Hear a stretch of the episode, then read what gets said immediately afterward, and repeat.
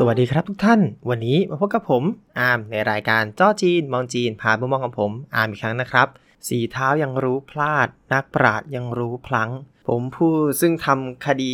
เกี่ยวกับออนไลน์ การหลอกลวง การช่อโกงออนไลน์อะไรมามากมายนับร้อยคดีแล้ว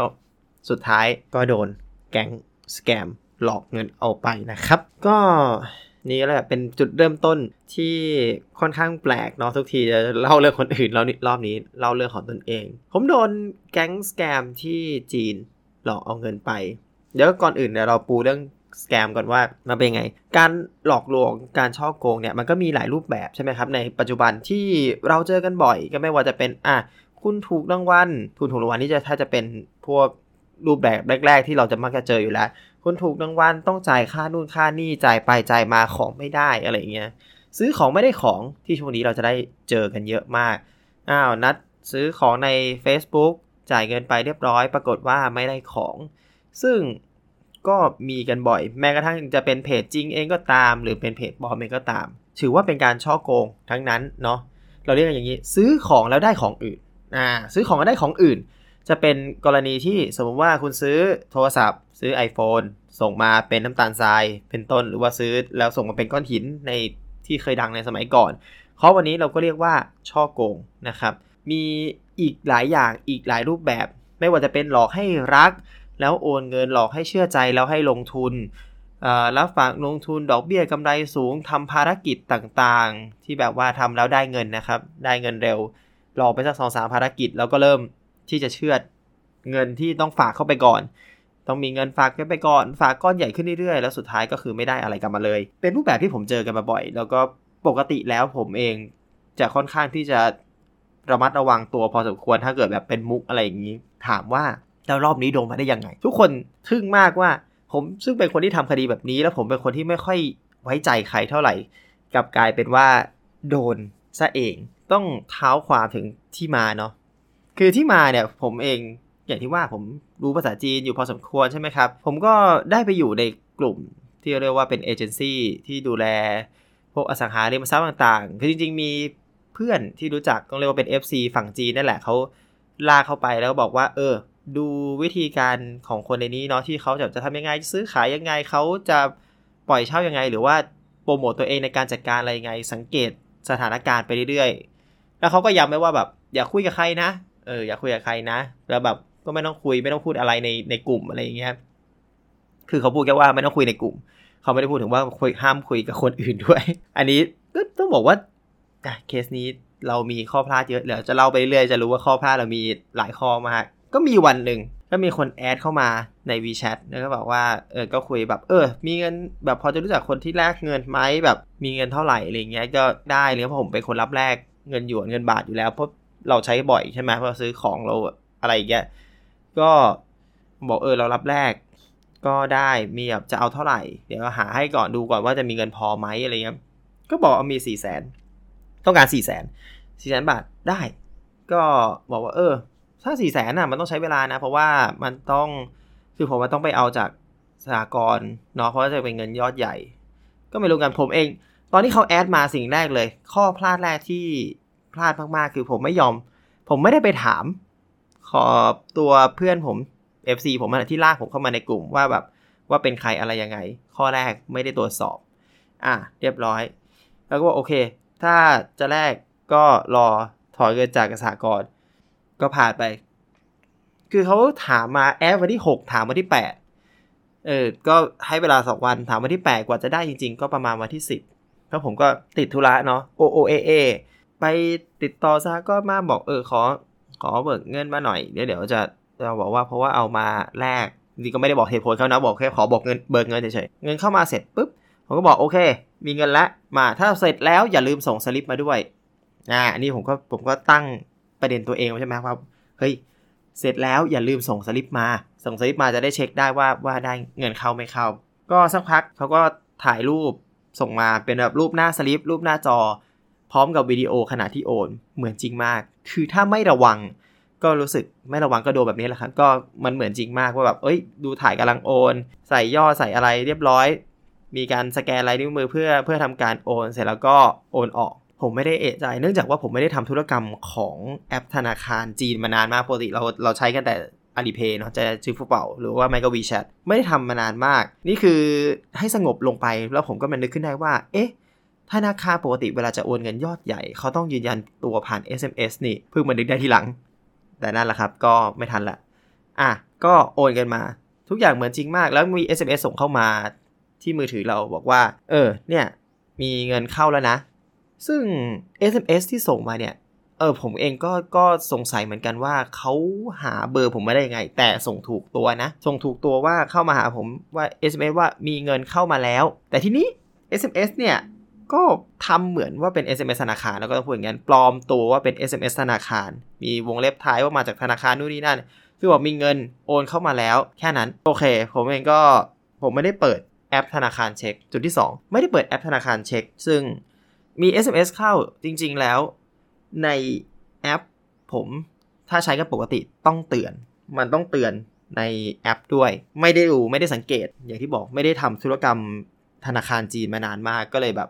ไม่แน่ใจว่ามันจะมีอะไรบ้าง ก็ไม่ได้ดูไม่ได้เข้าไปดูในแอปว่าเงินไม่เข้า แต่ก็เห็นว่าพอมี SMS มาปุ๊บเออใช่ SMS ส่งจากเบอร์ธรรมดา ตอนแรกเอะใจเหมือนกัน แต่ไม่ได้คิดอะไรคิดว่าอ๋อคงเป็นระบบทางนู้นละมั้งที่เขาส่งผ่านระบบมือถือธรรมดาอะไรเงี้ยไม่ใช่มือถือธนาคารไม่ใช่แบบเบอร์ธนาคาร ไม่ได้ใส่ใจพลาดไปสองสามจุดเลยนะ ก็เลยโอนกันไปให้ พอเห็นทุกอย่างครบปุ๊บเราก็โอนกันไปให้ โอนไปให้เรียบร้อย สักพักก็ถามว่า เอ้ย มีอีกไหมอะไรอย่างเงี้ย คือแบบ เออ ราะว่าต้องรีบใช้เขาบอกจะเอาเท่าไหร่ เออ บอกมาจะจะได้ดูไว้ว่ายังไงเขาบอกว่า เอออีกหกแสนอะหกแสนได้ ก็ก็เลย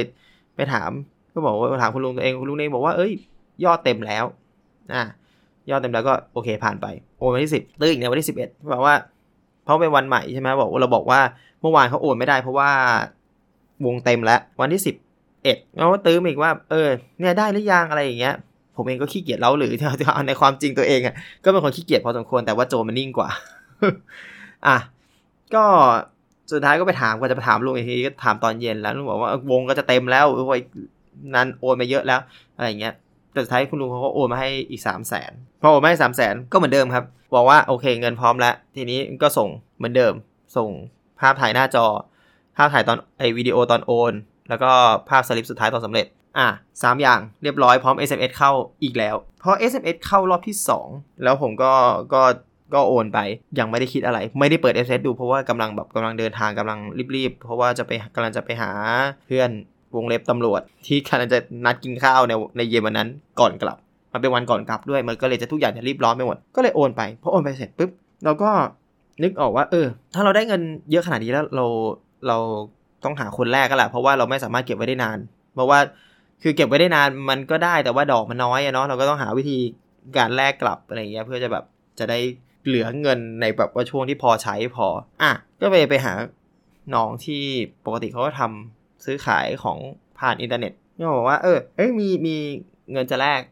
ก็แบบน้องบอกได้ได้พี่เดี๋ยวผมรับหมดเลยก็ได้เออเพราะว่าใช้เยอะอยู่แล้ว โอเค ก็เลยบอกว่าส่งไปปั๊บเปิดแอปเช็คดู เงินไม่เข้า เอาแล้วไง กลับไปดู SMS ที่ 2 SMS ส่งคนละเบอร์แบบเออคือ รู้แล้วโดนแน่นอน confirm ร้อยเปอร์เซ็นต์คือยอดแรกอะที่ที่ผมยังนิ่งนอนใจว่าผมยังไม่ได้อะไร เพราะว่าเราจำได้ว่าระบบธนาคารเงินมันจะยังไม่ขึ้นเลย เพราะว่าเป็นการป้องกัน call center ใช่ไหมครับ คือ สั่งโอน แล้วก็มีเวลาโฮหนึ่งวัน 24 ชั่วโมงก่อนที่จะดึงกลับ ถ้ามีคนบอกว่าเนี่ยโดนแก๊ง call center หลอกเขาดึงกลับได้ เขาเป็นอย่างนี้ พอได้เห็นสิ่งนั้นปุ๊บว่า โอเค เงินไม่เข้า เช็ครีเช็คอีกรอบเงินไม่เข้า เอาแล้วโดนแน่นอน อย่างที่บอกว่าเดินไปหาตำรวจ วันนั้นคือเดินไปหาไปกินข้าวกับตำรวจเนาะแล้วก็เลยกลายเป็นว่าจากมื้อที่เราจะกินกันส่งกลับอะไรอย่างเงี้ยแล้วก็คุยกันชิวๆกลายเป็นว่าแบบทั้งมือก็คือนั่งคิดว่าจะทำอะไรกับเคส ก็ก็เลยทุกอย่างด่วนมากก็แบบติดต่อธนาคารจีนก่อนดูเช็คเช็คยอดโดยละเอียดเลยแบบว่า โทรไปที่ call center แล้วก็ให้รันยอดจากระบบ แล้วผมก็เชื่อว่าไม่เจอ แต่เขาก็เขาก็รันอ่ารันรันก่อนฟังจนหมดไม่มียอดหมดแล้ว ยอดสุดท้ายมียอดตัวเอง ไม่มีเงินเข้า เอาแล้วไง เอาละหนึ่งสองผมก็เลยรีบโทรอายัดธนาคาร ในแอปธนาคารจีนจริงๆ มันจะมีมันจะมีความพิเศษอย่างหนึ่ง ซึ่งผมเพิ่งมาสังเกตตอนหลังนี่แหละที่ที่โดนก็เริ่มเพิ่งสังเกต คือมันจะมียอดเงินจริง ๆ และยอดเงินที่ใช้ได้ อ่า เพราะว่าด้วยเหตุอย่างเงี้ยแหละครับว่าบางบางคนโอนเงินแล้วยังคือมันเข้าแต่มันโฮก่อน เพราะฉะนั้นมันจะขึ้นว่าเป็นยอดที่ที่มีอยู่ แต่ไม่ใช่ยอดที่ใช้ได้ ก็เป็นอีก trick หนึ่งแต่ก็ต้องบอกจริงๆแล้วตอนนั้นผมขี้เกียจเข้าไปเช็คด้วยแหละ ด้วยความที่ว่าเราใช้เน็ตโรมมิ่งแล้วแบบแอปธนาคารจีนเปิดช้ากว่าธนาคารไทยเยอะ คือธนาคารไทยเรากดแบบ เปิดเข้าปุ๊บกดเข้า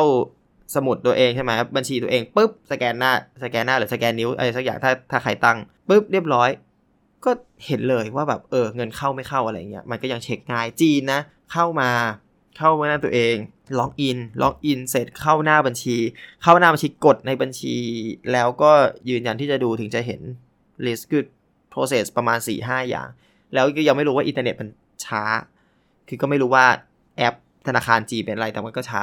มันทำให้ผมขี้เกียจเช็คด้วยไปในส่วนหนึ่ง แต่ก็นั่นแหละครับ มันก็เป็นข้อบกพร่องของผมอีกจุดหนึ่งที่ไม่ได้เช็ค ธนาคารก่อน พอรู้ตัวเรียบร้อย ก็โทรอย่างที่บอกโทรฝั่งจีนเรียบร้อยเช็ค confirm ปั๊บรีบแจ้งไทยก่อนเลยว่าอายัดบัญชี อายัดบัญชีของที่ไทยของโทรไป นี่ก็ต้องเป็นการรีวิวการอายัดไปในตัวนะฮะแล้วโทรมาที่ที่ไทยเราก็เราก็คุยกับธนาคารสีฟ้าเนาะเอ่อขออนุญาตเพอพอดีว่าผมว่าผมโดน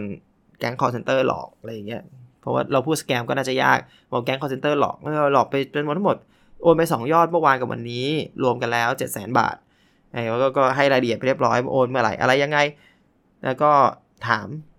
ทางธนาคารว่าแบบเออจะขออายัดบัญชีชั่วคราว เป็นเวลา 72 ชั่วโมง ตามพรบใหม่ปัจจุบันนะครับ ธนาคารอายัดได้ 72 ชั่วโมง ธนาคารก็ตอบกลับมาว่าแบบ ขออนุญาตลูกค้านะคะ พอดีว่าอ่ากรณีแบบนี้จะต้องแจ้งกับตำรวจก่อน ก็เลยตอบกลับไปว่าอ่าผมเป็นเจ้าหน้าที่ตำรวจที่ทำงานนี้โดยเฉพาะครับ ผมทราบ process อยู่แล้วว่ามันเป็นยังไง คือผมต้องการแค่ให้ธนาคารอายัด72ชั่วโมงก่อนเดี๋ยวผมไปทำการอย่างอื่นต่อ สิ่งนี้ก็จะเป็นจุดที่บอกทุกคนนะครับว่า กรุณาทำให้เรียบร้อยนะครับอย่าอายัดธนาคารถ้าโดนหลอกอายัดธนาคาร72ชั่วโมงให้ทำก่อน แล้วค่อยแจ้งในระบบ ก็ได้เลขมา ธนาคารย้ำธนาคารว่าเอ้ยอายัดสองบัญชีแล้วนะครับ โอเคธนาคารบอกโอเคค่ะอายัดทั้งสองบัญชีเพราะว่ามีสองวันเนาะแต่ดีว่าไปทางเป็นธนาคารเดียวกัน เดี๋ยวค่อยว่ากัน ก็อายัดเรียบร้อย ก็มาทางจีน ก็นั่งเครียดต่อ เมื่ออายัดแล้วเราทำไงต่อ เพราะว่าก็ต้องดูแล้วว่าเราเป็นคนทำคดีด้านนี้เนาะเราก็จะคล่องตัวเป็นพิเศษก็มาดูฝั่งจีนว่าเอะฝั่งจีนสามารถทำอะไรได้แล้วก็นึกอยู่ว่า อะแผนที่มีมีอะไรบ้าง ข้อเสียอย่างเดียวในวันนั้นเป็นแบบว่าข้อด้อยอย่างเดียวคือตำรวจที่มาคุยด้วยไม่ใช่ตำรวจด้านคดีช่อโกงออนไลน์โดยเฉพาะเขาเป็นเขาเขาเป็นด้านความปลอดภัย เพราะฉะนั้นก็คือ เขาก็เลยแบบจะไม่ค่อยอะไรมาเป็นพวกตำรวจฝ่ายฝ่ายการข่าวฝ่ายแบบความมั่นคงอะไรเงี้ยเขาก็ก็ก็เลยให้คำตอบอะไรไม่ได้มาก แต่เขาคิดว่ากรณีหนึ่งโอนจริงอ่าเพราะตอนนั้นทุกคนยังยังพอเชื่อ เพราะว่าเรายังไม่ได้ดูละเอียดกันว่าหนึ่งถ้าโอนจริงเขาดึงเงินกลับจะเป็นยังไง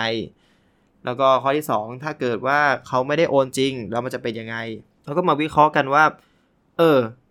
โอนจริง ถ้าสมมติโอนจริงดึงเงินกลับ เราเอาสลิปไปแจ้งต่อธนาคารก็น่าจะได้อะเราก็เตรียมสลิปไว้ก่อนเดี๋ยวเผื่อมีอะไรจะได้ติดต่อธนาคาร เพราะว่าตอนนั้นมันก็เป็นตอนเย็นแหละมันมันก็พูดยากธนาคารก็ไม่เปิดอยู่แล้ว ก็ปิดไปเรียบร้อย เพราะฉะนั้นก็ต้องรอวันใหม่แต่ซึ่งซึ่งซึ่งวันใหม่เนี่ย ผมเองก็จะต้องกลับมาที่ไทย คือเป็นวันวันเป็นวันสุดท้ายจริง ๆที่อยู่ที่นั่น เดี๋ยวธนาคารหนึ่ง แล้วก็เราเราก็เลยมานั่งนั่งคุยว่า ถ้าเกิดว่ามันไม่ได้โอนจริง ทีนี้ความผิดมันเกิดที่ไหน อะไรยังไงเรื่องรายละเอียดทางด้านกฎหมาย เพราะว่าคุยคุยไปคุยมาเราก็รู้สึกว่าเออจีนจีนนับเหมือนกับเรา จริงๆว่าจุดความเสียหาย ถ้ามันเริ่มโอนที่ไหน ก็จะเริ่มที่นั่น อันนี้เป็นหนึ่งในที่ตำรวจเรามีปัญหากันตลอดแล้วผมก็รู้ว่าไม่ใช่แค่ตำรวจไทยด้วยตำรวจจีนก็มีปัญหา ว่าถ้าเราโอนเงิน จุดที่โอนเงินณนะตรงนั้นเนี่ยเราอยู่ที่ไหน นับเป็นคดีของที่นั่น อันนี้รวมถึงกฎหมายต่อให้ปัจจุบันของฝั่งเราจะบอกว่าแจ้งที่ไหนก็ได้ แต่คือเขาแค่เขียนถ้าเราพูดกันจริงๆเราก็บอกเขาแค่เขียนหลอกคุณเท่านั้นแหละ สุดท้ายแล้วคนที่จะทำคดีได้จริง ๆ มันก็คือตำรวจท้องที่ที่ที่เกิดเหตุนะครับ อะแต่ก็ก็บอกว่าเออไม่งั้น ไปแจ้งความไหมเพราะว่ายังไงก็ เราไม่รู้เหมือนกันว่า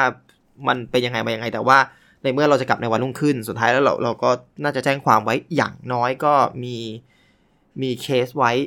มีประจำวันไว้ให้อุ่นใจ เรามาแจ้งแล้วอะไรเงี้ยเพราะอย่างน้อยก็คือ ถ้าเกิดว่าเคสนี้เราเราสืบเราตามหาข้อเท็จจริงปรากฏว่ามันมันเป็นแก๊งข้ามชาติอะไรเงี้ยเราจะได้ทำต่อได้ก็โอโอเคโอเคโอเคกันเดี๋ยวไปไปแจ้งความก็ได้นั่นแหละก็อันนี้เล่าเฉพาะช็อตนี้ก็คือหนึ่งตอนแล้ว จริง ๆ มันเรื่องนี้ยาวมาก แต่ก็เอาว่าตอนนี้ ค่เปิดเรื่องเป็นตอนที่หนึ่งของเมื่อผมโดนแก๊งสแกมหลอก ก็นะครับ ยังไงก็อยากจะบอกทุกคนไว้ว่า ผมก็บอกผู้เสียหายทุกคนไว้เวลาว่าแจ้งความบอกว่าต่อให้เราเก่งแค่ไหนแล้วป้องกันแค่ไหน มันจะต้องมีครั้งหนึ่งแหละที่เราจะต้องโดน แต่ว่าแบบใครจะโดนมากโดนน้อยเนาะทุกคนต้องมีประสบการณ์ครั้งแรกของตัวเอง คือต่อให้เราพยายามป้องกัน ไม่ว่าจะเป็นทางเจ้าหน้าที่ทางตำรวจเอง ทางระบบเองก็ตาม หรือแม้กระทั่งตัวผู้เสียหายเองก็ตาม ป้องกันแล้ว ถ้าคุณหลุดสักครั้งหนึ่ง มันก็คือหลุด มันก็คือหลุดจริง ๆ แล้วบางทีหลุดแล้วมันก็หลุดได้หลายรอบอย่างอย่างผมเนี้ยที่หลุดแล้วหลุดสองรอบใช่ไหมมันก็คือคือถ้าคุณหลุด ถ้าคุณไม่เอ๊ะ มันก็จะไปเรื่อยๆ เพราะฉะนั้นสติสำคัญมากครับ ยังไงผมก็เตือนทุกคนเหมือนกัน ผมก็เวลาพูดผมก็ขังตัวเองนะ จริง ๆ เรื่องเงินเนี่ยส่วนตัวผมเองเนี่ยก็ก็คือมันก็เครียดแต่ก็เครียดได้แป๊บเดียว ก็ก็คือสุดท้ายเรายังไงเราก็ต้องเดินต่อ เราก็ต้องทำต่อเราต้องหาเงินมาใช้ลุง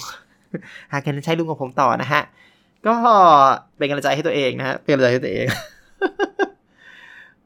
ก็ระวังเรื่องการโดนหลอกแล้วกันครับทุกคนยังไงก็โจรมาทุกรูปแบบเห็นว่ามีมุกใหม่อีกแล้ว อีกแล้วนะครับ ตอนนี้เราก็จะใช้ประโยคโฆษณาจากจากจีนะครับ อย่าเชื่อบุคคลที่เพิ่มเพื่อนมาจากท่านจากอินเทอร์เน็ต อย่ากดลิงก์ที่คุณไม่ได้ขอ ลิงก์ที่คนอื่นส่งมาให้ อย่าคลิกลิงก์มั่ว อย่าเชื่อคนอื่น อย่าไปร่วมกิจกรรมอะไรก็ต้องตามที่บอกว่าคุณได้รางวัล คุณได้ของ อย่าไปทำงานที่บอกว่าอุ้ยได้เงินมาง่ายทำเป็นแค่แบบว่าพนักงาน call center ที่ในระบบอินเทอร์เน็ต จริงๆเขามีอีกหลายข้อ แล้วก็ผมก็พูดประมาณนี้เพราะว่าที่ไทยเราจะเจอประมาณนี้